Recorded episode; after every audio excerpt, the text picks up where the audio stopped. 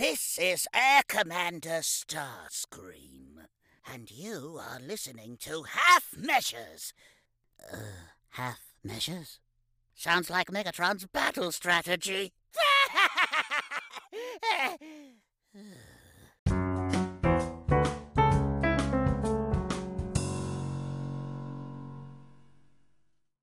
This episode of Half Measures is brought to you by Time Traveling Team. I'm Paddy. Each week, Paul and Dan do a fantastic job guiding us through the wide world of movies and TV shows. Meanwhile, my co host Trisha and I are taking a trip through the time vortex and discussing the wibbly wobbly, timey wimey world of Doctor Who. Starting back from the earliest adventure in 1963, we're discussing the stories, the Doctor, the companions, and the villains of this iconic show. You can find us at Time Team on Facebook, Twitter, and Instagram. Now sit back, relax, and enjoy as Paul and Dan do their thing, half measure style.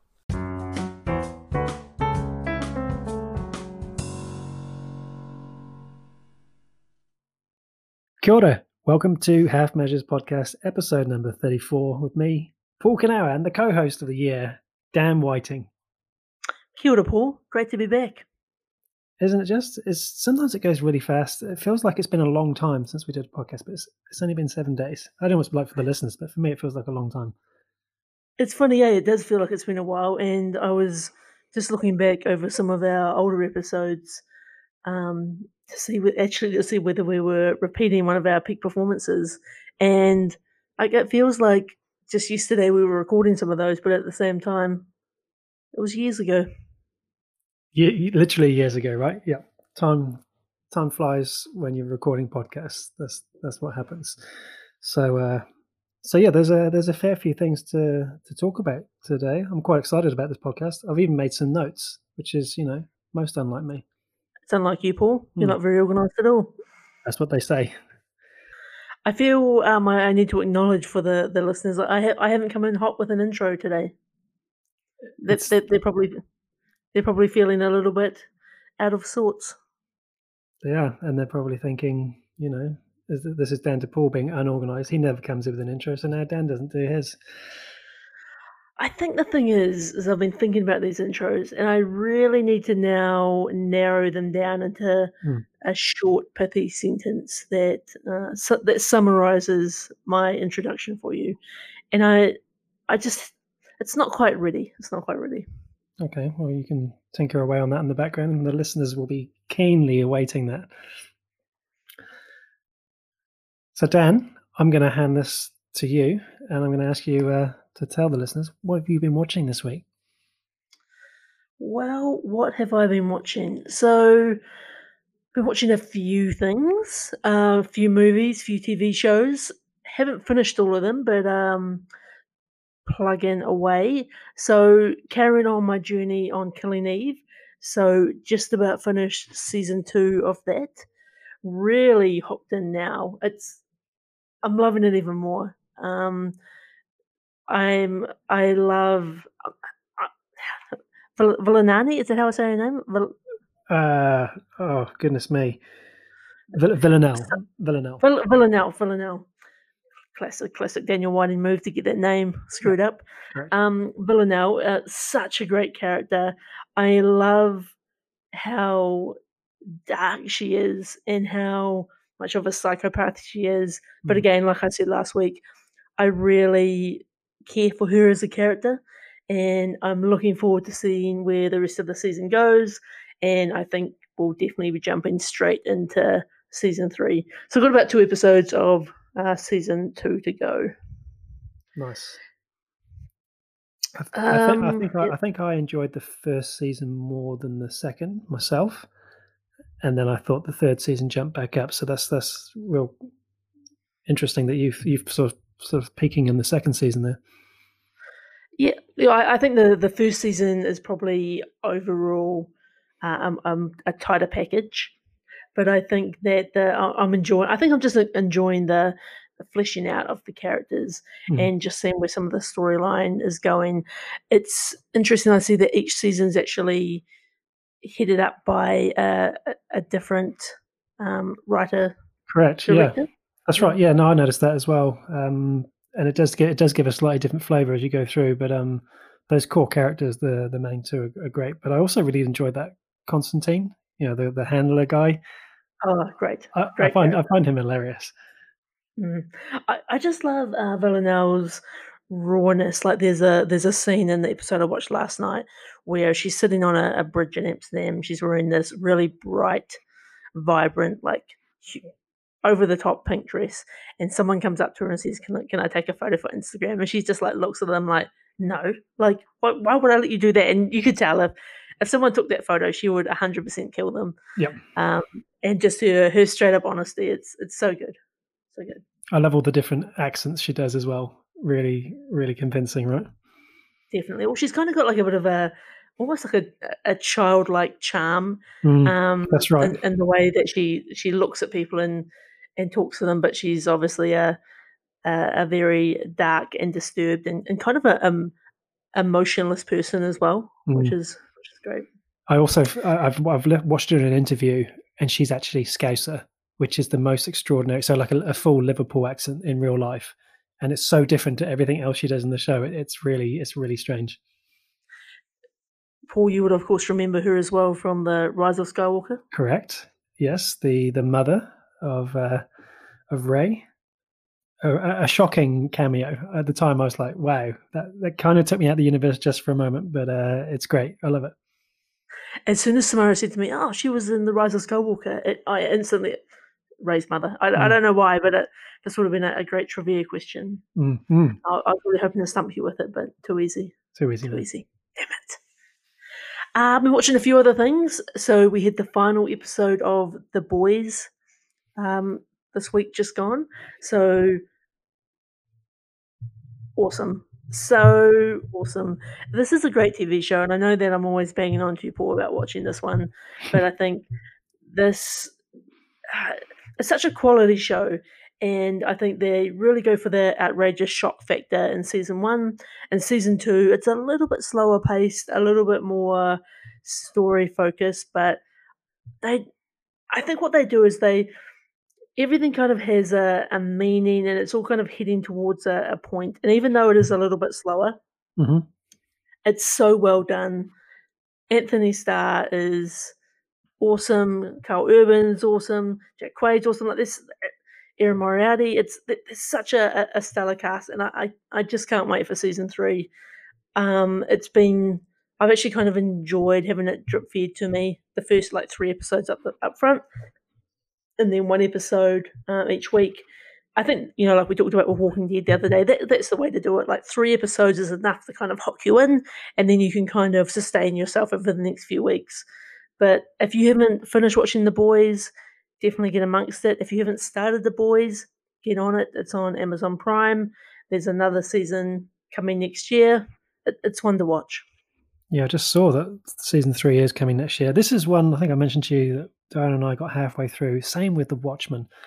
And I just have this real problem. I think I need to go and see a doctor or something. Where if I start something and then I get distracted by something else and then I go and watch something else, I have this real problem coming back to something that's halfway through. I don't know why. I'm always looking at my list and thinking, oh, I want to start something new and I don't want to go and I don't know what it is. I just need to, I really need to actually get a hold of myself and just sit down because the ratings look fantastic. You're constantly raving about it. You're obviously on some sort of marketing sponsorship deal with Amazon Prime as well. You know, you're really talking this show up. I've got to get get back to this and back to the Watchmen. So yeah, I would love for you to go like go back, start it again, um, and get back into it because it would be great to do a bit of a, a deep dive into it. It's one of those shows that I feel like I'm being quite vague in my praise for it because I want you to watch it and enjoy it and not have sort of things ruined for you. And I think it's a it's a show where even if you follow the the Instagram account, so as soon as the show's live, they're out there posting stuff about it. So it's really easy to be um, to be caught off guard. But I think one of my favorite things about the show is um, uh, is Karl Urban, who plays Billy Butcher, yeah, his use of the word "see you next Tuesday." He has got it on lock, and he, it's it's you know it's, it's a word that is um, you know can be can be pretty hard on television, hmm uh, but the way that they do it is is perfect. I think as you know, as someone who was originally from from Wellington, like ourselves here in New Zealand, I think you know we should be so proud of that, right? Definitely we've got well we, even just from new zealand right like we've got two the two stars of the show are from New Zealand, which is incredible. Oh, of course, Anthony Starr. Yeah, of course. Yeah, Outrageous Fortune. Of course. Outra- yeah, Outrageous Fortune. Also, uh, Banshee, another great show that he's in. hmm He's awesome. And I, I saw a, a, Facebook post actually saying that in season three, um, his character is going to be. Let me if I got the words here. He's been given two words to describe what his character is going to be in season three: homicidal maniac. And if you've seen any of the boys or a little bit of it, or haven't seen any, it's going to be wild. So expect a lot of fun with that one. Nice. Yeah, I think look, with those two New Zealand leads, I, I need to know. That's that's it. That's that's what I need to, to pull me back in. I think. I'm putting it on your. This is your your half measures performance plan. I think we need to we need to get this get this in. We need to put a plan around it. We need to make it happen, Paul. This this is this No, is such a complicated. no more half measures. no more No more measures. empty promises. yeah it's, it's such a complicated organizational structure at half measures because you know i'm constantly trying to keep the social media manager on track with, with their objectives for the year you're trying to keep me on track who's, who's keeping you on track dan that's what i want to know I can't be managed. I'm unmanageable. I'll, I'll second that And I've also been watching. I actually watched a, a movie as well this week. I finally. Uh, this is a movie that's been a long time on my watch list. Ford versus Ferrari. So a movie that came out in, in 2019, uh, but starring uh, Matt Damon and Christian Bale, John Bonetto, a whole bunch of um, I, I my favorite actors. I'm sure that some of those guys um, are pretty high on your Mm. list as well, Paul definitely this is a this is a movie that I wanted to see in the theaters and never quite got round to it. And then uh, COVID happened, and I've been meaning to hire it for ages, and it's just recently come out on um, Neon, one of the subscription services in New Zealand. And I love this movie way more than I ever thought would be possible. I knew I was going to enjoy it, but I I guess being the the sort of the car racing component, I I wasn't sure what I was kind of in for. But I Mhm. think the cast, the acting, the soundtrack, the the effects, it's it's an absolute must watch. You know, we talk about those movies that what are you going to watch with your parents? Mm. This is one of those movies. I, I- my dad would love this film. It's it's so well told. It's really hooks you in. It gets you interested in in the history. I love you know I, I love a good um, true story. Mm. It's it's just got all the makings of greatness, and I think I know it's won a few awards, and I, I think it deserved every one of them. It's if you haven't seen it, another movie that I definitely highly recommend. I, I give it all the guns. All the guns. Two hours 32 okay so it's a long watch. I'm keen. I- just realized it's james mangold who directed it and i, I really enjoy a lot of his movies. So logan uh, the wolverine uh, he did uh, what else did he do? There's another oh 310 to Yuma. That's right. I really love that movie. So there's a lot, lot of stuff that he's directed uh, the cast as you say fantastic. I guess you know as i've sort of alluded to with my fast and furious reviews i'm never that massive on cars but uh I feel like if it's well filmed, I think they, can be really powerful. And with that cast and that director, why don't I why don't I chuck that on the list right there? Yeah, I think so. Not only well filmed, like it's well told, and I think it actually like it keeps you interested the the whole way. And so there was three of us watching it in our house, and, and all of us were were completely hooked into the story, completely invested where it was going. We were all talking about it um, for a few days afterwards. It's one of those movies where like you you know you want your TV hooked up to your sound system or something to really get the the full effect of the of the cars racing around the track. But it's a it's a good time. I just noticed it's already on my list as well, so I don't need to add it. No, great to hear, and I love that what you talked about all three being hooked, because so often there's always a giveaway sort of sign that maybe something hasn't quite hooked you in if if one person's on their phone every now and then, or if if you don't talk about it afterwards at all. So so everything you've talked about here all points to me potentially enjoying this. And then I've I've watched one other thing, and I'm interested in a bit of listener feedback on this one. So Mhm. I had a this is from a, a a recommendation recently. This is a Amazon Prime TV show called Utopia, and it's basically a show about a group of young adults who meet online and get hold of a, a cult underground graphic novel, uh, which not only pins them um, as a target of a shadowy deep state organization, but also burdens them with the dangerous task of saving the world. And it's kind of, you know, on face value, got the type of things that I might enjoy. But I think this might be the first TV show in a while that I'm actually going to pull out of unless somebody gets in touch with me and tells me to power on through. I don't think I can do it. I've watched uh, four episodes. Okay. There's there's some great action, and if it wasn't for the action, I would have left long ago.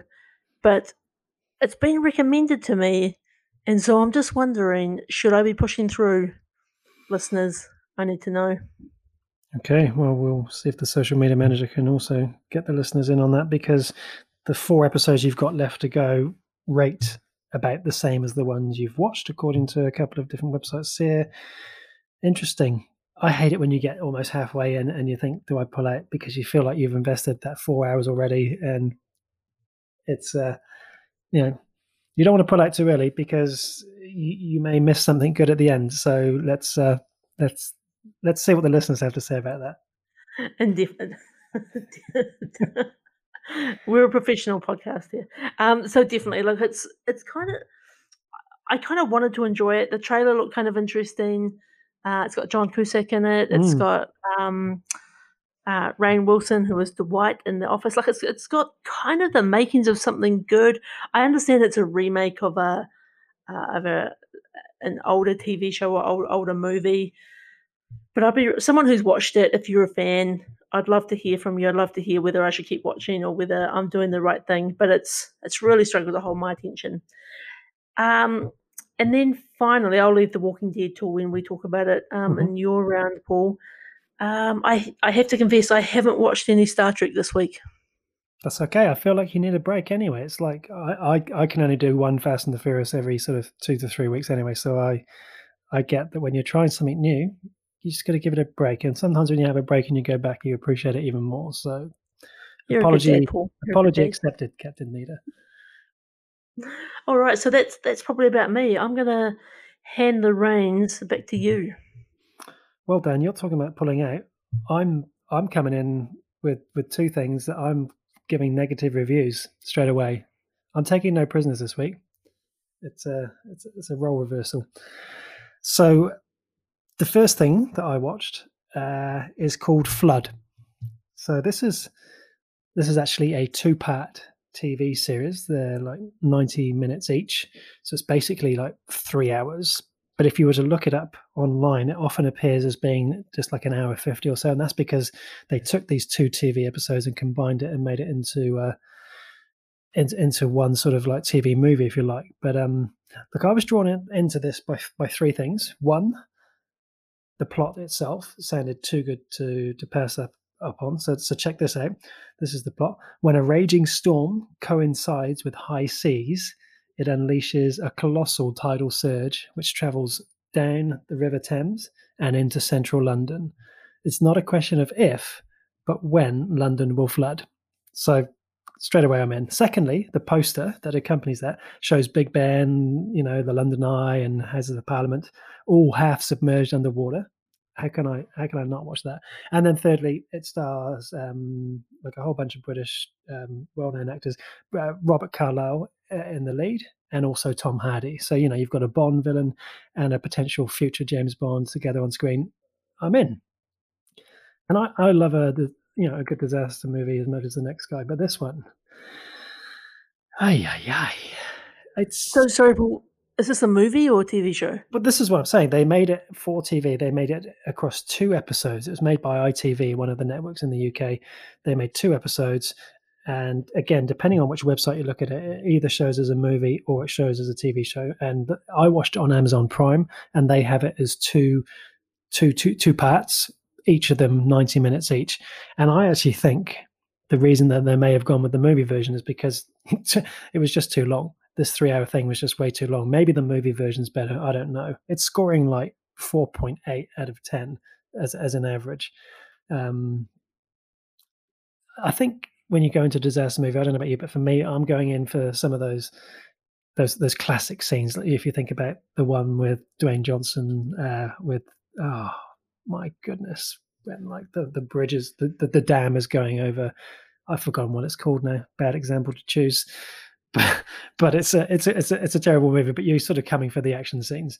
The the ones with this one, the money shots, uh, London's iconic landmarks being swept away by waves. If you take all of the scenes that appear in this three hour thing, they literally add up to like two minutes, and even then, you know, they're they're obviously computer gener- generated effects. You know, obviously, but the quality it, it, it's not that convincing. It's okay, but and all of the scenes take place at night, so it's kind of like you know, I guess that makes sense to do it in the dark. But uh, it's Oh, I've, I've never seen you so peaked. Oh, it's not that convincing. it's a, a computer effects. for anyone who, who Oh. knows me well, I'm furious at this point. Um, but it's kind of like one of those classic ones where the trailer has most of the good bits in it, um, and it also possibly oversells Tom Hardy's role in it too. Because to be honest, his role is is quite minor. Um, but yeah, even said that, all of that would probably have been okay if the story was just better, the you know, if the production was better, if the lighting was better, if the music was like a hundred times better. Um, yeah, it's. I saw the rating was low. It didn't put me off because often I find disaster movies people rate them quite poorly or they're overly harsh, but not with this one. Uh, I think they were they were they were spot on with this one. So uh, yeah, I actually I remember thinking I would love to have watched this movie with, with this TV special with someone like George Costanza because that would have been the only thing that would have made me feel better would have been coming out of it with someone else angrier than me. But on this occasion, I was George. It's a shame when things like this happen because I think um, making this podcast, Paul, often when I'm watching something, well, I think the good thing about this podcast is it actually forces me to watch new things. Like I can easily kind of sit there staring at the Net- Netflix screen, going scrolling over and over again while I Mm. decide what to watch. But it's actually making me think, no, you know, what? give that a go, move on, give that a go, move on. But there's nothing worse, just like you said before, when you've sunk your time in. And I'm okay with mediocre. Not every movie has to be a blockbuster, but when you feel like you've regretted your time here, that's when it's disappointing. It's it's really funny you say that because you're right. Ever since we started this podcast, you know, less than a year ago, whenever I'm watching something, I'm sort of got one eye on it from from a podcast point of view, and and occasionally I do think, oh, I don't want to have to talk about this or or, or whatever. And that actually happened to me uh, recently with a a movie I watched. Um, that I didn't even bring up on this podcast, but I'm just going to quickly mention it now, just simply because um, because you've you, you've said what you've said, and it was called The Last Man, which is a movie starring um, Harvey Keitel and Hayden Christensen. I mean, I was drawn in again by the cast, thinking these two actors, I love them both for different reasons, and it's about a, a combat veteran with um, PTSD who's hallucinating, building weapons in a secret underground. It had all the things for me, but gee, that was awful as well. So I know exactly what you mean. You know, you, you're sort of watching things and thinking, "Oh, I'm going to have to talk about this." So uh, I would never have mentioned that movie, but uh, I did just simply because you talked about that. Not good, not good. Just No. looking at the the last man right now, three point eight on IMDb. hmm Again, you know, I don't like to be negative, but hey, not everything we're going to watch is going to be great, right, Jerry? so, um, uh, so the second thing, not quite so negative. So I've started watching season four of Fargo, uh, which has been an exceptional TV show for the first three seasons. All all three seasons have each appeared in my top ten TV shows of uh, of the year. Now, my caveat here is that uh, we are only a few episodes in, so I don't want to make a fool. You are not going to say something negative about Fargo, are you? I, I know that I could lose my place on the podcast and that we may lose some sponsorship rights, but um, I- we're, I may be too early to judge. But the season just isn't hooking me in, and I guess I guess I am actually comparing it to the previous three seasons. It's like it's pretty slow. Have you, have you watched it, Dan? Have you started watching? I it? wa- I've, I've watched all three seasons, but I haven't started four only because I okay. I I've kind of wanted to kind of save up a few so that I because I feel like with Fargo, almost I know what you, you're about to say is you actually need a few to kind of get a good feel for it, Mm. and I didn't want to go too soon. Okay, so you you know you're sitting there saying you're not about to say something bad about Fargo, but you haven't seen season four yet, Dan. So you know let's just let's, let's just simmer down a little because this thing Legit. it's it's I, I feel like I'm just not getting it like I did the previous season. So with like with season one, if you think about you know like Martin Freeman and uh, uh, what's his name Billy Bob Thornton, you know they had me hooked in after one episode. That last season, I loved that third season with um, Ewan McGregor and uh, his partner, what's her name, uh, Mary Elizabeth Win- Winstead. They, it was just great, and it just instantly hooked me. I, and I can't put my finger on it yet. You know, I see. I actually see the ratings on IMDb are also a little bit down as well in previous seasons. So, so maybe it's not just me. The acting is is good. The protection values again are good. The cast are good, but other than a few one good liners, they're just I don't know. It's just the writing's just not quite there for me yet, and yet it's still Noah Hawley writing it, who's who's you know who's fantastic. So um, who knows? In a few episodes, I could be singing a different tune.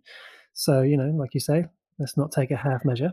Let's come back The- and look at it when it's finished. No, look, look, um, it's tough, right? Because I think shows like Fargo, the bar is set so high, Mm. and like there's a lot of pressure on the on you know I guess the the producers, the writers, the directors to constantly keep smashing it out.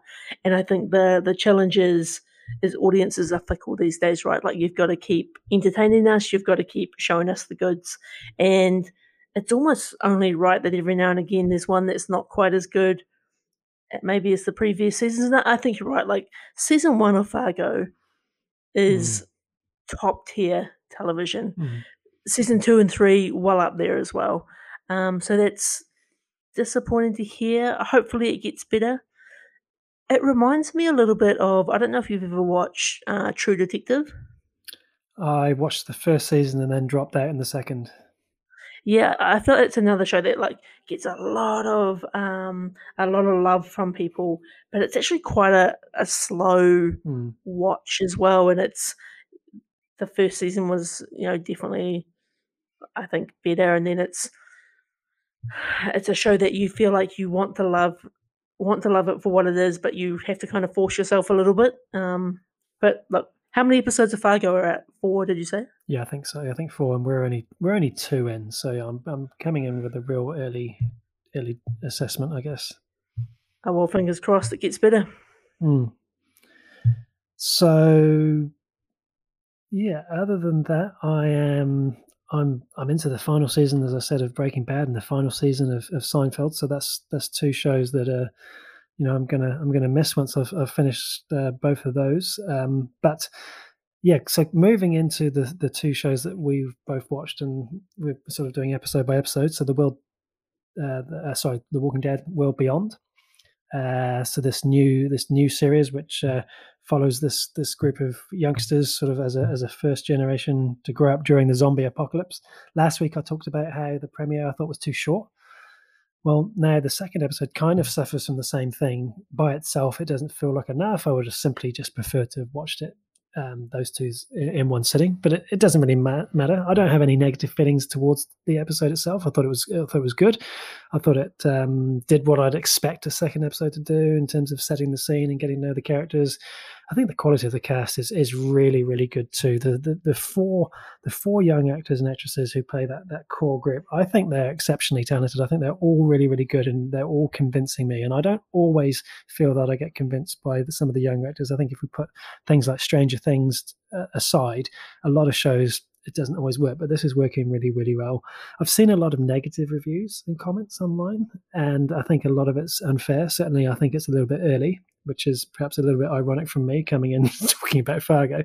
Um, but I think I was comparing it to how I felt two episodes into the first season of The Walking Dead, or two episodes into Fear the Walking Dead. I feel like this show is going is going well, or as well as those shows were going at that point. And people, you know, people are attacking the fact that these these these characters um, they're talking about them like they're like they're adults with huge life experience. You know, they're you know they're saying oh they, they should be taking walkers down. They're not going to take walkers down that easily. You know, that they're young, they're learning, and I, I seem to remember a lot of characters struggled with their first kills uh, in the other series as well. So I think some people just need to simmer down there. What do you think? I think, yeah, I think uh, uh, multiple things. I guess I think that because we have watched a lot of Walking Dead, Paul, like between the Walking Dead TV show, Fear the Walking Dead, now World Beyond, we're advanced zombie killers. Like we, we know exactly what to do. Correct. Sweep the leg, stab them in the head. Now, I think for when the first time that you're leaving the base, definitely a, a terrifying thing. And I think, you know, these these kids, sure they've had some some training and practice, but to actually take down, uh, you know, a dead but living thing Mm. would, would be a pretty intense thing when you when you really think about it. Um, and I think always on The Walking Dead, people are popping popping daggers and knives through heads like they're like they're hot butter. But I actually think to to take down a zombie would you'd have to really have a bit of force and really have to commit to it. And I think what we've seen in hundreds of episodes of The Walking Dead is it only takes one misstep and you can be overwhelmed, you can trip, you can fall, and it, can- it can be good night. So, look, I think you're right. that They're they're only young, they're inexperienced, they, they're kind of growing. Um, I I enjoyed the second episode. Mm. I think they should have done the episode one, two, three all at Mm. once for us Correct. because I think, or even one and two, because again, I, I kind of felt like I was just getting into it, and the the episode came to an end. Um, I really actually enjoyed the the backstory of the the older um, guard, which I can't remember his name, who who was going, uh, who's going after the young kids, and just his basically his coming out story. Um, and the the terrible experience, which was, was kind of heartbreaking, his experience with his dad and his mum. Um, and I'm intrigued to see where the story goes. I did a bit of reading up on what you said that this is only two seasons long, and according to, to Wikipedia, this this is only going to be two seasons. Where So I'm in, I am intrigued about where this is all heading, and I feel like they must be doing it for a reason. They must be driving us towards a point, and eh, it's it's interesting knowing that because it makes me have mixed levels of investment knowing that we're only going to have two seasons of the show. Like obviously I'm still going to watch it, but what does it mean for all of these characters? What are we heading towards? Are these two seasons just a let's see how it goes, or is this no because we're heading to a point?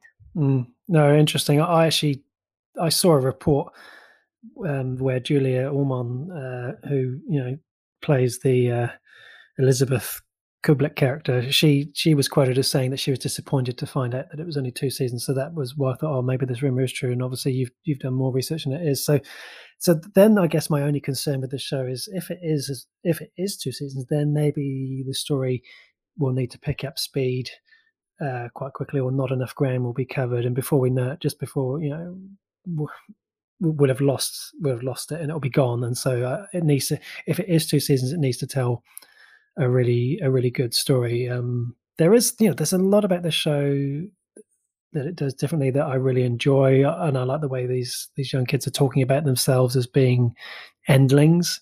You know, the the last generation of of a species. I find that quite a, a fascinating conversation for for people to have, let alone being that young. So um, so yeah, and I I like you, I also enjoyed the backstory for Felix. Um, that was uh, yeah quite quite good. But if it's two seasons, then I think people's uh, patience with hearing backstories will will tire if they know that they've only got this group of people for a short period of time. But I guess I guess we'll see. Perhaps the producers know a little more about this than than we do. Indeed, indeed. Look, I'm looking forward to each episode. I think the other thing that you've got to give it credit for is the the quality of the the walkers or the zombies or Mhm. whatever we whatever they call them in in the show. Like it's it's definitely stepped up. You know, like we've had some some sketchy effects in the past, particularly um, CGI or digital effects in Walking Dead. I always feel like they're the the live makeup effects have always been awesome, Yeah. but in these um, 2020 versions, I think it's top notch. Do you want to do you want to talk about the tiger in The Walking Dead, Dan? No. No, I didn't. I didn't think you did. I'm I'm more upset about the deer in the in the garbage junkyard than the tiger, but anyway, I remember. I remember the anger after that episode. And look, you're right. Those first two, first season of The Walking Dead, the the makeup and all the rest of it was really basic. If you go back into a rewatch, it's really hard to watch. So, uh, you know, this show's leaps and bounds ahead because it's got all the the the production values there, which is great. It's funny uh, for all of the moaning that I like to do about The Walking Dead. Watching uh, The World Beyond with Samara, it's actually kind of made us start sort of questioning: Should we go back to the original Walking Dead from the beginning? Should we? Should we? Are we about that? It's, And it's it's a good like- question. It's almost like I want to, but would I go all the way? Like, would I just go up to like season seven or something, or, or would I? I don't know. But it's it, it, it kind of got us intrigued. Uh, we've we've gone through the rewatch twice now, at least twice, and uh, could I be tempted to do a third? I think I'd be the same as you. I might get six seasons in, and then I I, I don't know if I could go on. But uh, anyway, that's that's a different conversation.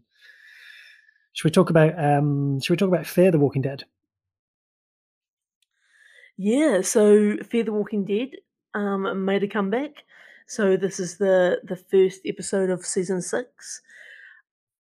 What a great episode! Mm. This is uh, if you're a Fear the Walking Dead fan, I feel like this is core Fear the Walking Dead. We've got peak Morgan. Um, I felt like it was a real tight episode. A lot of interesting stuff happened. They introduced new characters, uh, made me care about them. Mhm. They wrapped up some of the the, the Morgan story arc. They gave Morgan a new purpose by the end of the episode. In fact, the only critique I would have, and this would be more on myself than the episode, is I'd actually forgotten a lot of what had happened in at the end of Fear the Walking Dead, and I think that's because they've sp- they've given us finally the final episode of The Walking Dead. Mm. I'm watching World Beyond. I remember watching Fear the Walking Dead, but I couldn't remember all the different pieces. And when we finally saw the the the core villain at the end of the episode, I was like, "Oh yeah, that's right," and it all kind of uh, sunk into place for me. Yeah. So probably if you haven't watched, uh, if you're a Fear the Walking Dead fan and you haven't watched it yet, maybe do yourself a favor and watch a find a find a recap on YouTube. It'll probably be good for you. exactly you think, the- Paul? exactly the same as what you said. Almost, I'd say hundred percent what you just said. In fact, Diana and I- and were saying, "Oh, we couldn't remember what was going on," and then when the the SWAT van turns up, I'm like, "Ah, yeah, that's right." And I don't know why we didn't do it because we often do. We do like to watch a recap. Actually, some of the shows on Amazon Prime. They make it real easy for you as well. They actually create an official recap for you to watch, which I think is just great. I mean, I think that's the way forward. And I'm going on the record here and saying this will be something that all TV shows on all networks and all streaming platforms will be doing soon because because we're all watching so much that we just need a quick three minute oh yeah that's right the quick highlights of what happened last season. Um that's that's all we need. And look within the first 10 minutes last night it really just dawned on me how well established this show is. You know the character of morgan the lore of his story just everything. It just it just it felt like a, a really well established show. And i guess i just feel like there was a there was a long time where this where fear the walking dead and this i say this with all due respect but it kind of felt like the walking dead b team or something. I don't know it was kind of it was just totally unfair but i think over the last season or two certainly the last season five it's really come into its own and here we are with this season six premiere and it's hitting all the right notes straight away. A real good almost a good standalone episode. Um, honestly if anyone's listening and you haven't watched fear the walking dead or maybe any walking dead or maybe you did and you gave it up i think this is a, a almost like a real good episode just to just to go in and watch for you know 45 minutes by itself it stands up lennie james as as morgan is superb and I feel like I'm more hyped about Fear the Walking Dead than ever. In fact, I would almost say it's kind of it's in that number one spot for me and within the Walking Dead universe. I, I I concur. I think Fear the Walking Dead has had its up and ups and downs. It has kind of played the the B team role, and I, I I think from memory there was maybe half a season which I I feel like maybe wasn't quite as good. But in general, Fear the Walking Dead is actually a a really quality show, and they've got a, they've got a few of the good actors from The Walking Dead. I, I think Morgan as a character has been awesome, and I think Mm. I often think about Morgan and Carol in a in a similar category, and I think Morgan. What I loved about this episode is this was the real phoenix moment for Morgan, where his character kind of, you know, goes through an experience and and and makes the choice to be something different. And I think that's what I want for Carol because I, I, I'm a big Carol fan deep down. I like, I like to be salty towards her, but I'm a big Carol fan, and I want her to choose a path and stick with it. And I don't care if it's a path she's already been down or, or a new character arc, whatever it is, but just commit to it. And I think they've proven that it can work in fear. Let's do it in The Walking Dead. And just what I know you're busting to get in there, Paul. One other thing, just on your your point of trailers, I actually think Netflix is really good at this. They often will give you a, a three minute. Here's what happened in the last season. My counter to that is watching Killing Eve on TVNZ. After every episode, they play you a trailer for the next episode, mm. and at the start of the episode, they pre- they play you a previously, and it's like, get out of my face, TVNZ, you're killing me, you're yeah. killing me. Yeah, well, that's that's how they spoilt because I don't, I never watch those those those those quick previews, and I know you do. I know I know that's how you got caught out with with um, Maggie returning in in The Walking Dead, and then had like a a long long wait before it actually sort of showed up. So. Uh, now, the reason I was busting to get in there before was the way you were sort of putting down the challenge to Carol. It just sounded like this was, uh, you know, do we need to get in contact with her? Because it felt like another one of your personal development plans, you know, like, you know, choose a path, stick with it, and we'll monitor your progress as you go through. So uh, I totally agree with what you've said. One last thing on the Fear of the Walking Dead, I really like the new opening credits, just sort of like the the music, because I've always felt that the first few seasons was really bizarre how they did that with that just that noise, no music. I think they've they've got that much better now. So um, yeah, a real good a real good episode. And I've just gone online. It's it's rating at 9.1 out of 10 and i've just also flicked through all five of the previous seasons. And this is the highest rated episode of all time for fear the walking dead. So yeah a great episode. And that guy um, demetrius grosse who played emile laroux the guy who comes in with the axe. What a great character. And um, as gutted as i was to see what happened to him uh, we are giving spoilers here um, yeah, it was it was it was a great a great great piece of acting from him. Actually, on the subject of spoilers, if anyone's not a Walking Dead fan, do remember that we do put in the show notes uh, the running order of things, and you can scrub ahead to miss out these bits if it's not for you.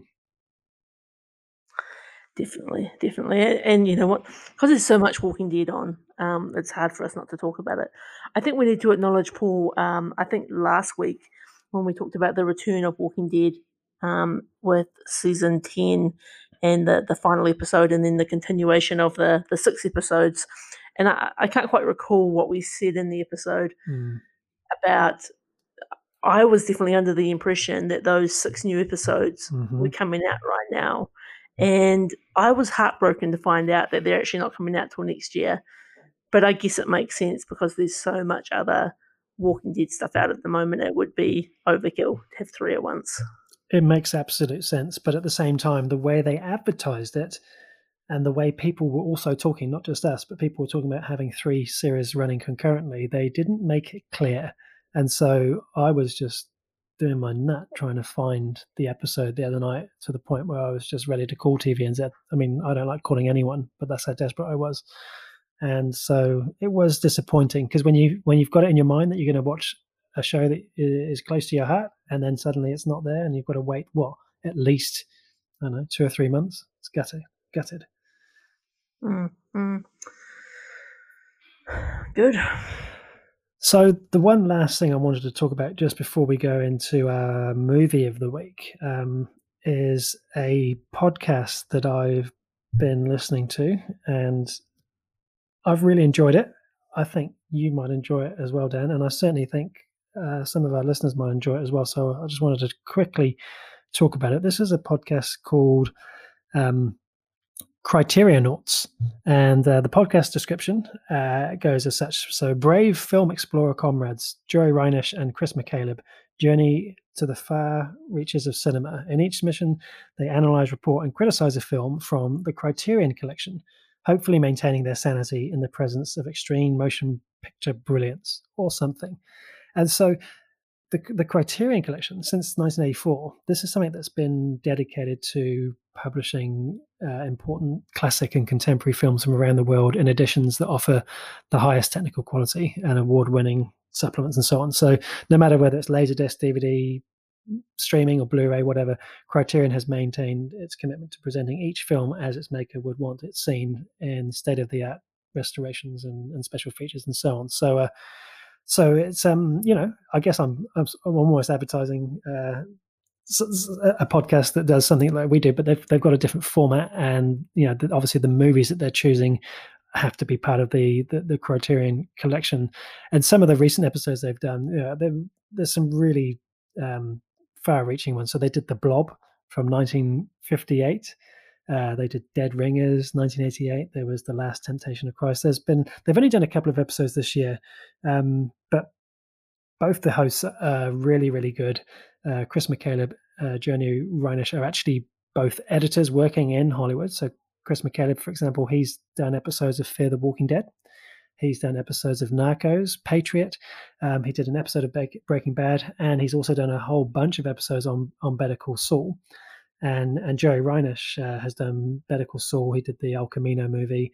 And anyway, so I, I first heard about these guys, as you probably just guessed, through through Better Call Saul. So I listened to the the Better Call Saul podcast, uh, the Insider podcast that um, Chris Chris hosts, and um, that was how I sort of got into listening to these guys. And then I sort of looked at other stuff they did.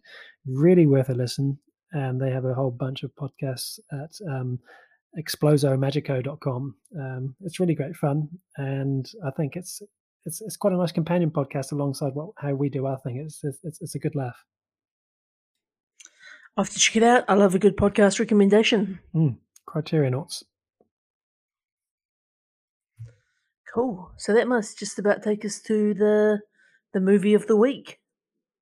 Indeed. So each week, Dan and I take turns to choose two movies, and then we present those two movies to the other, and whoever picks, we watch. And so each week we we we post the movie of the week that we're watching in our Discord channel, uh, so if you want to join our um, Discord community, um, we post it in there, and then you can watch along and then listen to the review, which we're about to do now. And uh, this week, Dan, what did you what did you choose for us? So this week we've gone with the 2019 movie Alita Battle Angel. So a little quick synopsis of that movie. So several centuries in the future, the abandoned Alita is found in the scrapyard of Iron City uh, by Ido, a compassionate cyber doctor who takes the unconscious cyborg Alita to his clinic. When Alita awakens, she has no memory of who she is, nor does she have any recognition of the world she finds herself in. As Alita learns to navigate her new life in the treacherous streets of the Iron City, Ido tries to shield her from her mysterious past.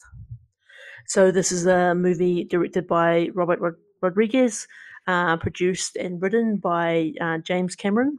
Mm. Uh, it's got some pretty big names behind it. It's a movie that didn't do overly well at the box office, um, but is making a bit of a, a comeback. I think those people that have watched it have largely enjoyed it. I definitely enjoyed it. Paul, what did you think? This one's been on my watch list for a long time, actually. Um, I'm a fan of Robert Rodriguez movies. Well, some of them at least, anyway. The you know the El Mariachi trilogy and the uh, Planet Terror. There's a whole bunch that I've enjoyed, and obviously I'm a Jim Cameron fan. So I was delighted when you had this one as as movie of the week. And I can honestly say, this is probably since we've been doing movie of the week, probably the most fun and enjoyable movie that we've ever done. This movie really, really impressed me. I'm yeah, look, I'm the same. I feel like it's been sitting there on uh, it's on Neon for those in New Zealand uh, as a as a free to watch, I guess, if you if you're a subscriber, so not free. Um, That's a great effort for Neon. It's free to watch if you're a subscriber. it's um, I think it's got a it's got a great cast. It's got a real kind of Terminator vibe to me. I, I didn't really know what the, the plot was about this, but I just re- I, I really enjoyed it from start to finish. There's some great action. There's some great human moments. Uh, I think the great villains. Uh, everything about it, it's, just, it's a really fun time, and I think what they've done in Alita is they've they've really set it up to be a, a series of movies. Mm. And I really, really hope that we do get more because I think the story they've told us is just the start. And I feel like there's so much of this universe to explore and find out more about. And I feel like it's it's not very often these days that you get a movie like this where you want to know more about it, you want to know more of the universe, you want to to find out different things. And I, I think they've they've got so many great components going for this movie that I would hate to see it not go anywhere. Correct. Correct. You've you've you've stolen some of my lines. Remember how I said I made notes? That was exactly one of the notes I wrote, and that was around please let there be a sequel because um, they've really set it up nicely for one. And in fact, this movie itself, I felt could have maybe should have been two films. There's, I felt like there was actually so much going on at times that some scenes almost felt insignificant on reflection, but that's simply because there wasn't the time to sort of explore what was going on within that particular scene. So some of it maybe felt a little rushed if I was to give it any minor criticism. But yeah, I'm definitely keen for a, a, a sequel. There's such a a great story at the heart of this movie. And um, you know, even if I do pull it apart, you know, and, and question some of the scenes, Alita basically does all of the the right things for me in terms of what I wanted from this movie. I can't wait for a sequel. It looks great. The effects are really good. Robert Rodriguez was given apparently the biggest budget he's ever worked with for this movie. He only directed it because James Cameron was was committed to to all the Avatar sequels, and uh, he, he, he was having a conversation with Rodriguez, and basically said that he was committed to doing these Avatar sequels to finish his career. And it was actually Rodriguez who was aware that he had a Alita uh, on the go, and he was like, "Well, what about this movie?" And it basically came about from that conversation where he just, I'm not going to say he gave it to him, but you know, essentially that was that was how it sort of started. So, um, yeah, it's uh, just a, a really great story that touches the heart, and it get, you know, there's an emotional connection. Um, yeah, I'm I'm I'm curious now to go back and have a look at some of the other stuff because this comes from a from a from a comic series, uh, a Japanese manga um, comic called Battle Angel Alita. Um, and there was also an animated version of the movie made in '93, which has an identical plot based on what I just read on IMDb. Um, there's a rumor going around that James Cameron's movies always like to start with an A or a T, so like Aliens, Abyss, Avatar, or Terminator, True Lies, Titanic. And so rather than it being called Battle Angel Alita, they switched it to Alita Battle Angel so that James Cameron could keep his A. I don't know if that's just a rumor or, or what, but I thought that was quite interesting too. I loved it. Yeah, no, it's a. I actually think it's a movie that, even though it's kind of been out for a while, I didn't really know what I was in for. It kind of the the few scenes that I had seen kind of had a bit of an, an anime vibe to it, and I Mm. I was kind of what what what am, what am I watching here? But it, look, I think it's it's really got I think a lot to enjoy. It reminds me also a little bit of the Sarah Connor Chronicles, um, for some reason. Um, I think just because of the the the lead, um, uh, Alita is um, uh, Rosa Salazar. Like it's just such a such a great such a great character. Yeah. So so well done, so well acted. Great mix of CGI. Again, I, I give it all the guns. I don't think you could go wrong watching this. In fact, you should watch it because those stats are probably going to really help them decide whether they're going to continue this story. Yeah, I mean, look, it's had nearly uh, a quarter of a million people rate this one on IMDb, for example, and you know it's it's trending at seven point three. I would I would go higher than that, to be honest. Like you, um, give it all the guns. Um, Christopher Waltz's character, I really enjoyed him in this as well. Um, something a bit different from what I've I've I mean I've only really seen him in the Tarantino movies or or, or James Bond.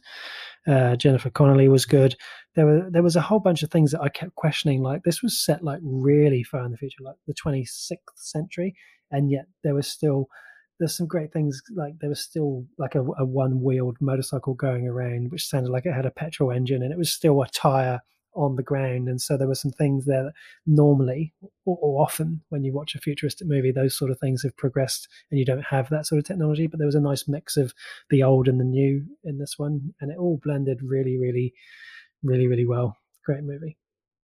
I, I think uh, great call on Christopher Waltz because he is a character who you often are used. Well, for me, I, I feel like I'm used to seeing him as the villain, and his acting from particularly uh, Inglourious Basterds. Whenever I see his character, I I'm waiting for kind of the the twist of the knife, um, and it's it was great to see him as as kind of the good guy. I think the other actor that I'm really excited about in there is Mahershala Ali, who played Victor, and so he was the one of the. I'm pretty sure he's one of the bad guys in the Luke Cage movie TV series. Correct. He played Cottonmouth.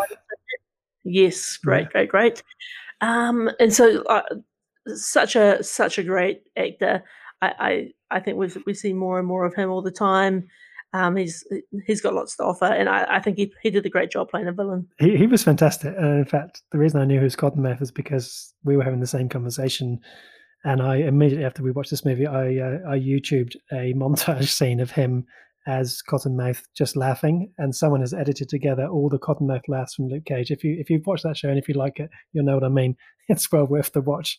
He was great. Also great was Jeff Fahey, who I don't see that often, but he always he always crops up in Robert Rodriguez movies. So he was there in in Planet Terror. Uh, he also showed up in a couple of other movies. Uh, he was most famous in The Lawnmower Man. Um, I always enjoy seeing him. He was great.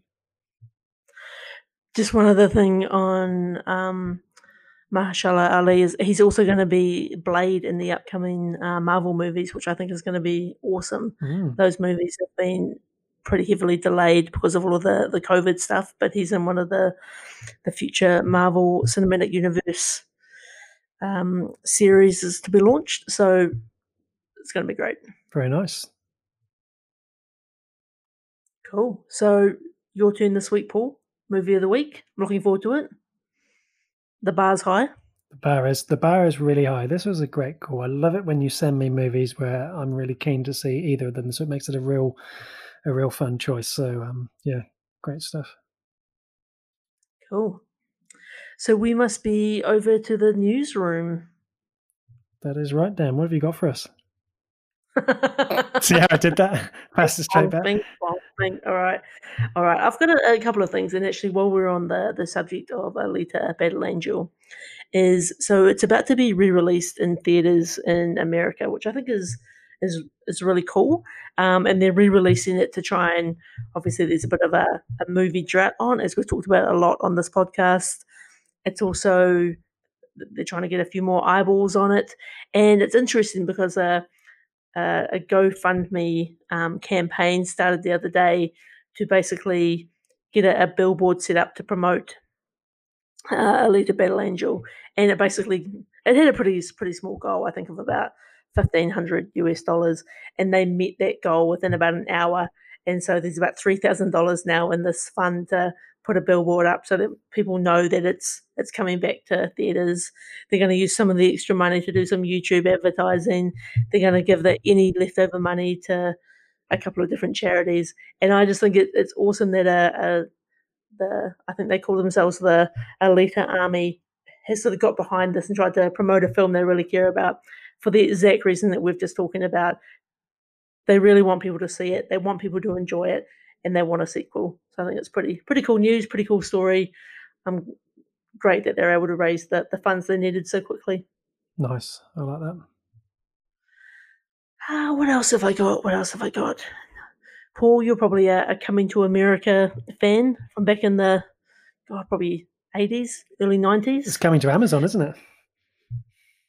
coming to coming to Amazon this Christmas. So, coming to America two, which I, I guess they don't need to do because it's coming to America. That's clever. I see what they've done there. As my brain works it out in real time. Um, the the follow up to Coming to America uh, with Eddie Murphy that's coming out this December on Amazon Prime. I think it's the perfect type of movie for Amazon Prime. It's the type of movie where I'm definitely probably not going to pay to go and see it at a movie theater. I definitely probably don't want to go to a movie theater given the state of the world, but I would love to watch it at home. So I imagine it'll probably do pretty well given given the the lack of new movies coming out these days.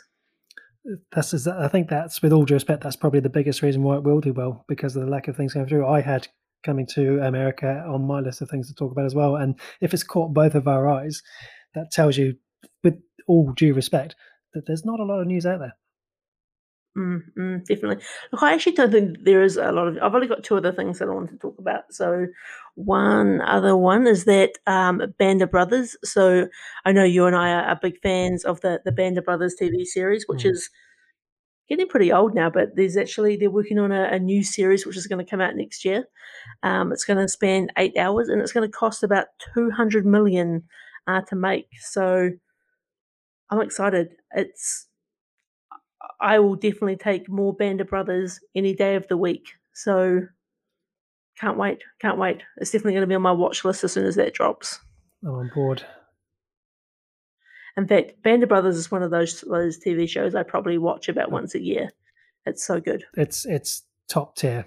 I know we keep threatening to talk about our top ten TV shows of all time, but it really it's it's hundred percent in that list. It's it is the greatest, and I've always said about how I love how they sandwich the the footage. Uh, they bookend each episode with the the actual guys from Easy Company. It's just it- it's it's one of the greatest of all time. So actually, it, it's making me think: Why have I not watched the Pacific? Because that's been out a long time. That was part of the Tom Hanks, Steven Spielberg. You know, uh, why have I not watched that? I need to get amongst that as well. I feel like do you know what would actually make it easier for me to watch right now? Is if I could watch it on a streaming platform. I feel like having to get the discs out and Mm. I feel like it's just it's a it's a it's a it's a small barrier, but still a barrier. It's a love effort, right? It's a lot of effort. All right, final bit of news from me. So this is another bit of news from the um, from the Batman movie set. So this is going to be hard for listeners because I'm I'm looking at a photo that's just been released. Um, but bear with me, use your imaginations. So this is a shot of uh, the Caped Crusader, Robert Robert Pattinson, in his Batman outfit, next to his Bat Cycle.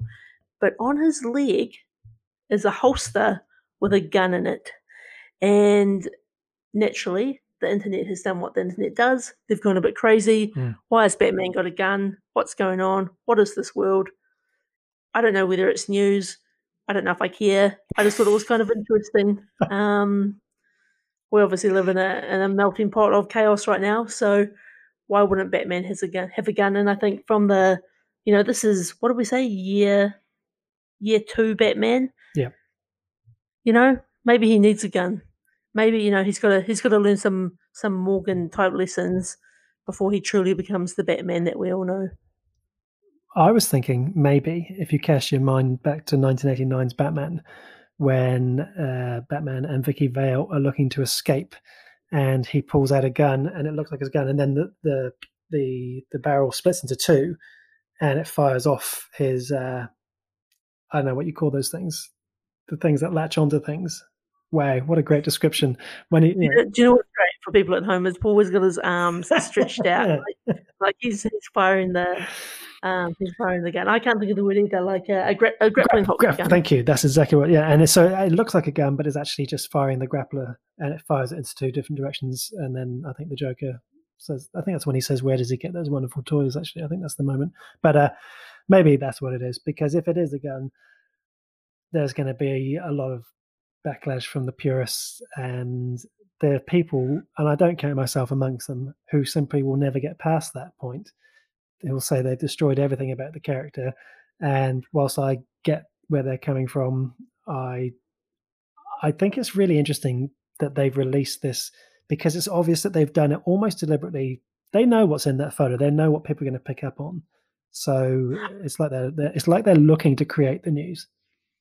I'm I'm into it. I'm into this anarchy, um, and I'm into it because when we saw the trailer, we've got the Nirvana song cranking. We've got heads been heads been necks been snapped. Mm. Um, why not have a gun in there? Let's get let's get crazy. You know, we we've seen the same Batman for for many years. Let's let's see what Robert Pattinson can do. I don't. He's not going to be using the gun like you'd see in a um, Dirty Harry. Dirty Harry type movie. It's going to be just a, a specialist tool in his like in his arsenal. So I, I think Batman can be trusted.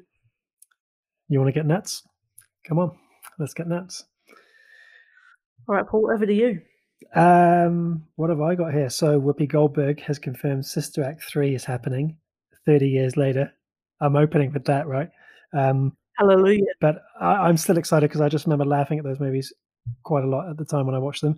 Uh, the Mandalorian dropped another teaser trailer streaming uh, today uh, for the um, you know the the new season two, which is uh, coming out later this month. That looked pretty good. I've done well at avoiding all of the Star Trek trailers, but I cannot help myself with the Mandalorian. For some reason, it seems to be uh, my my kryptonite in that regard.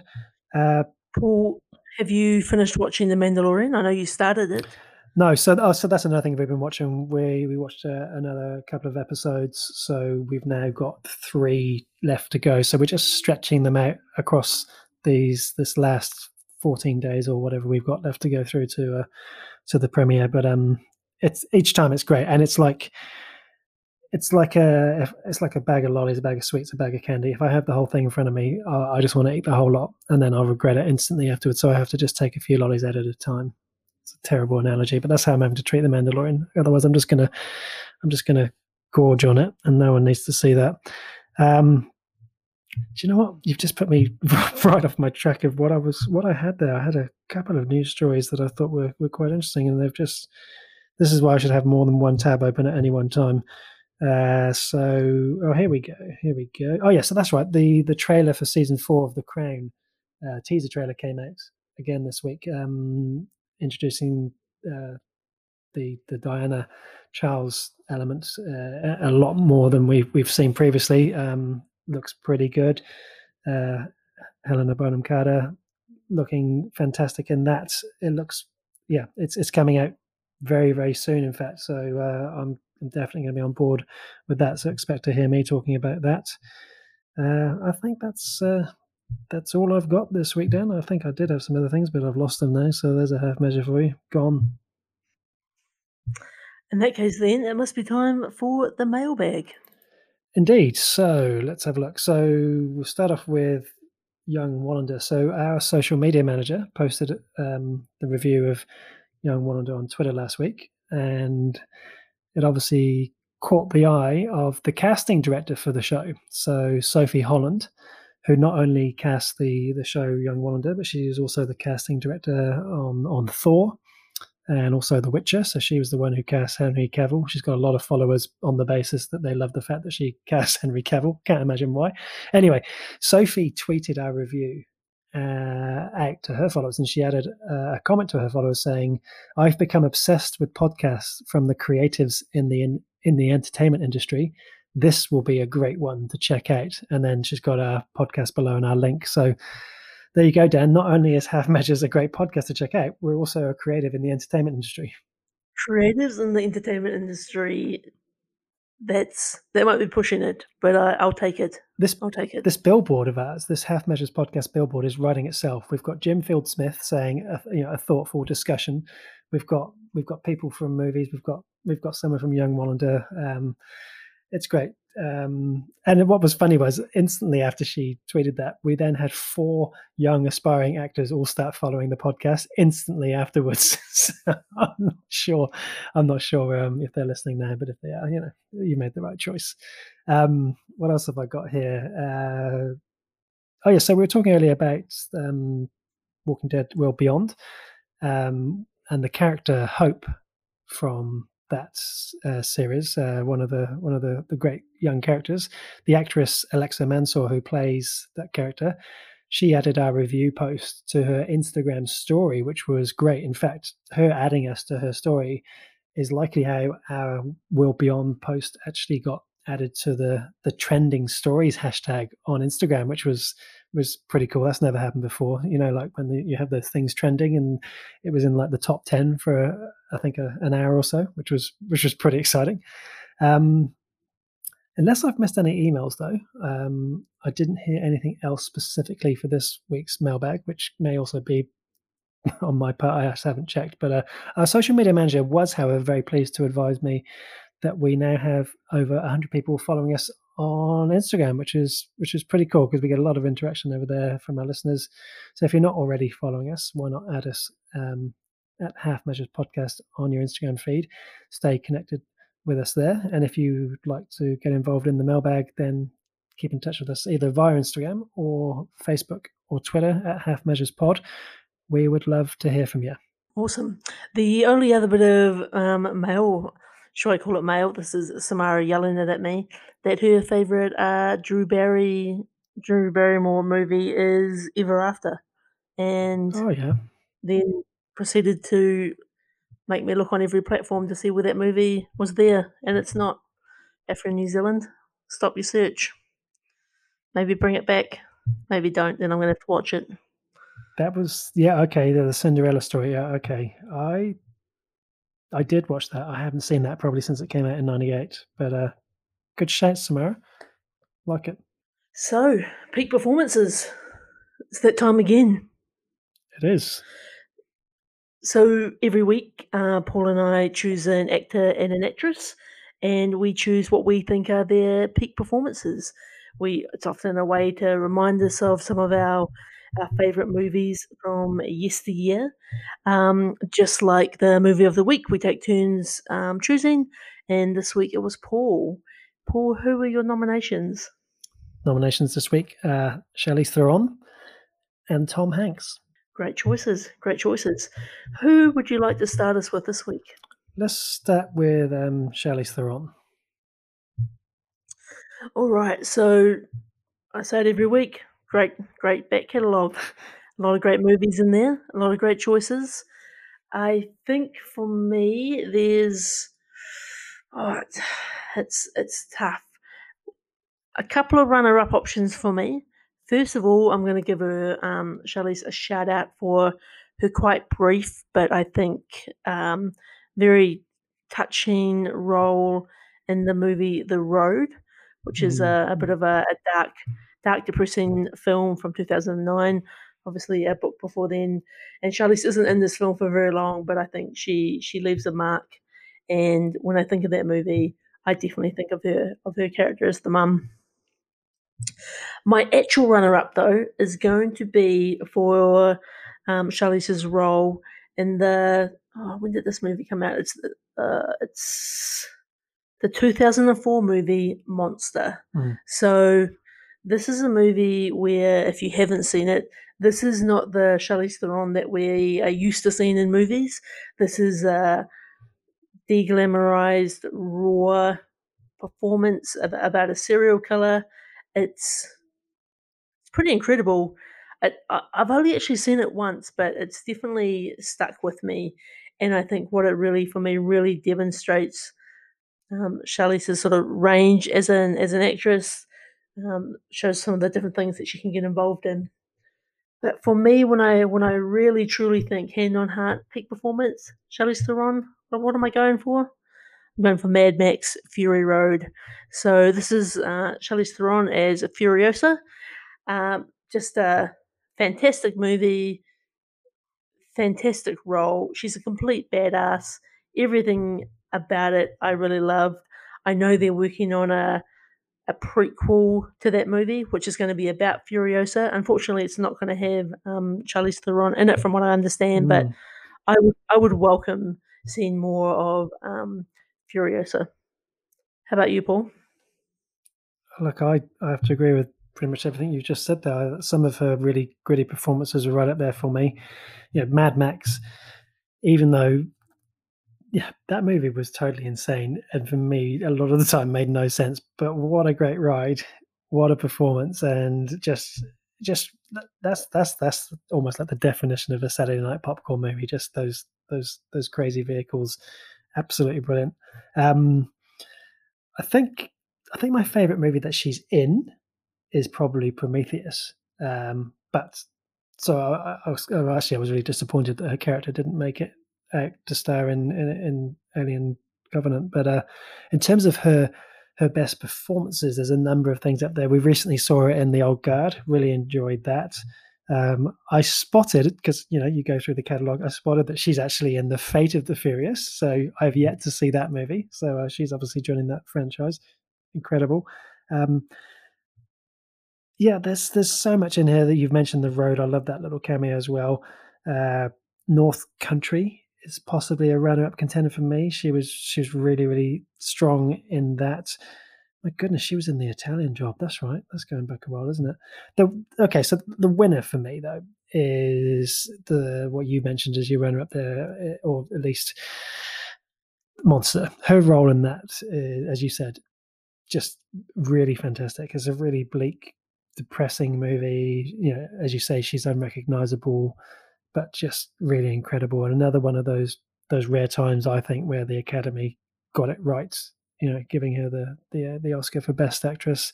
Um, yeah, just a, a, really powerful role. Like you, I've only seen it once, but it, it you know, when when I look at all the movies she's done, and I think what's stuck with me, other than Prometheus, because I love Prometheus, uh, it's simply down to performance. It's it's monster for sure.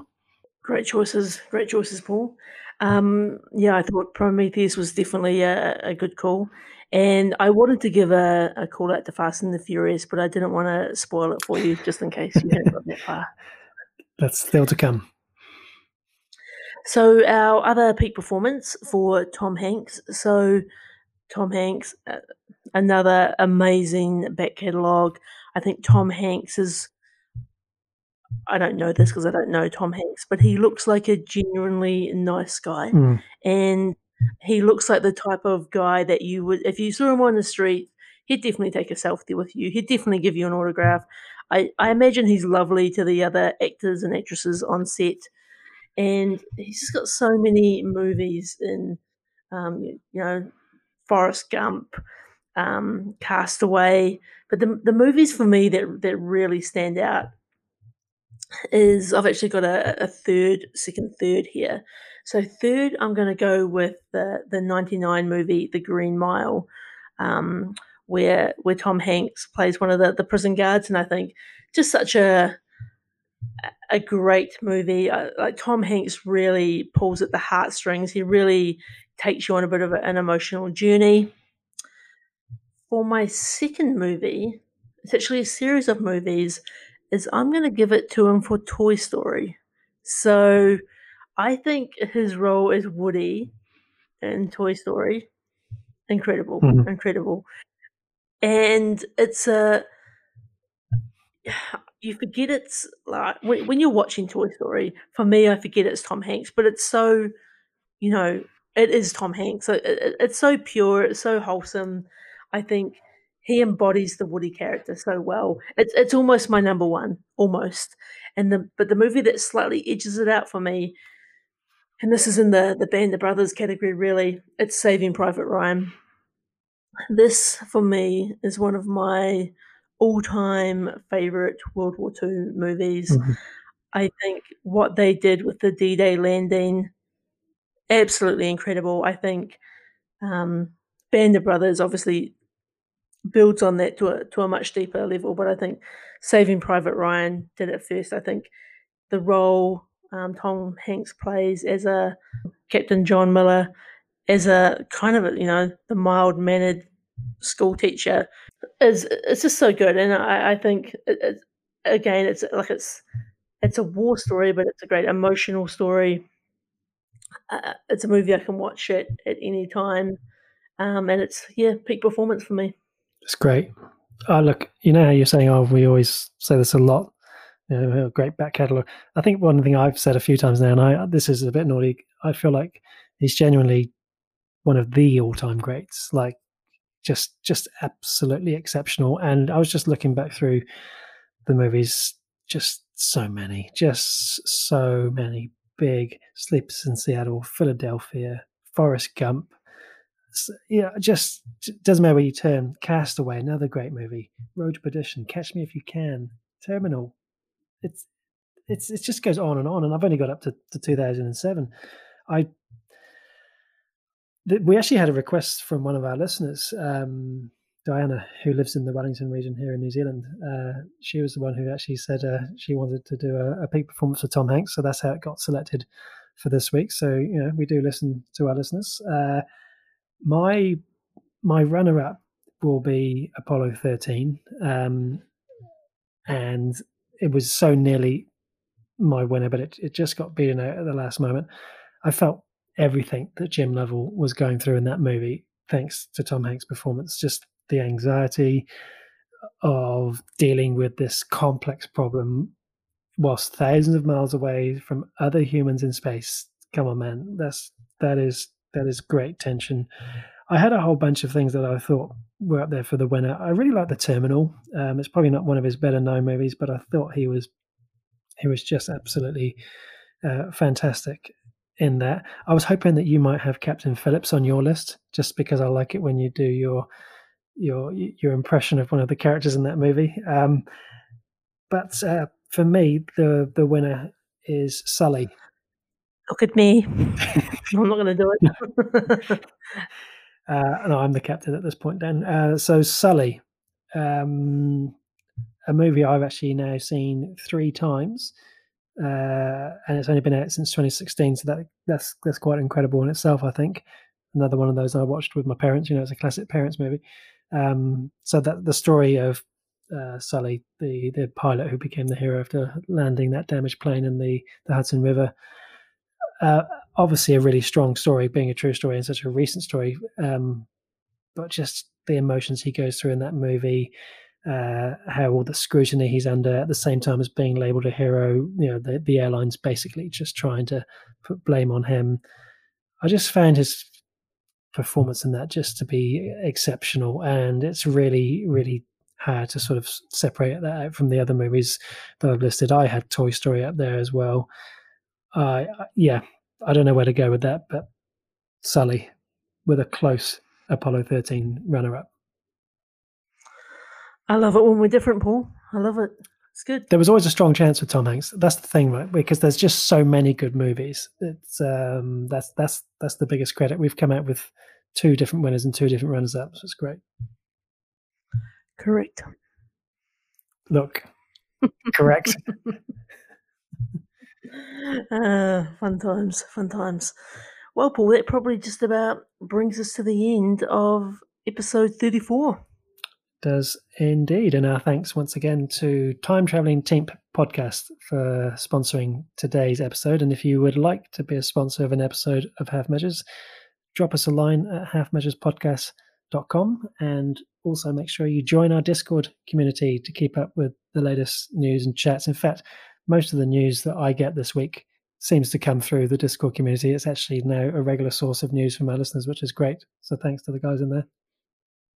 We could probably almost put um, Sador from the Discord channel permanently on the news. We, we could He's all over let it. him keep the news desk, but then he'll want to he'll want to cut of the pay as well, and the social media manager must come Right, first, right? We run a it's too lean a business model for that. Correct. Also, uh, uh, speaking of business models, a special shout out to our Patreon producers of the show, Samara King and Trisha Brady. If you too would like to become a Patreon, help keep the lights on here at the Half Measures podcast office, then um, go to Half Measures, sorry, half, go to patreon.com forward slash half measures. Paul's laughing at me. Notes are down below anyway, so always better to rely on them than to rely on what we're saying. It's all over the place. Maybe you could read from the notes for once. You know, I mean, Maybe, both, both maybe of I us. make some One of these Yeah, days we'll do it right. right. Well, Paul, until next week. Adios.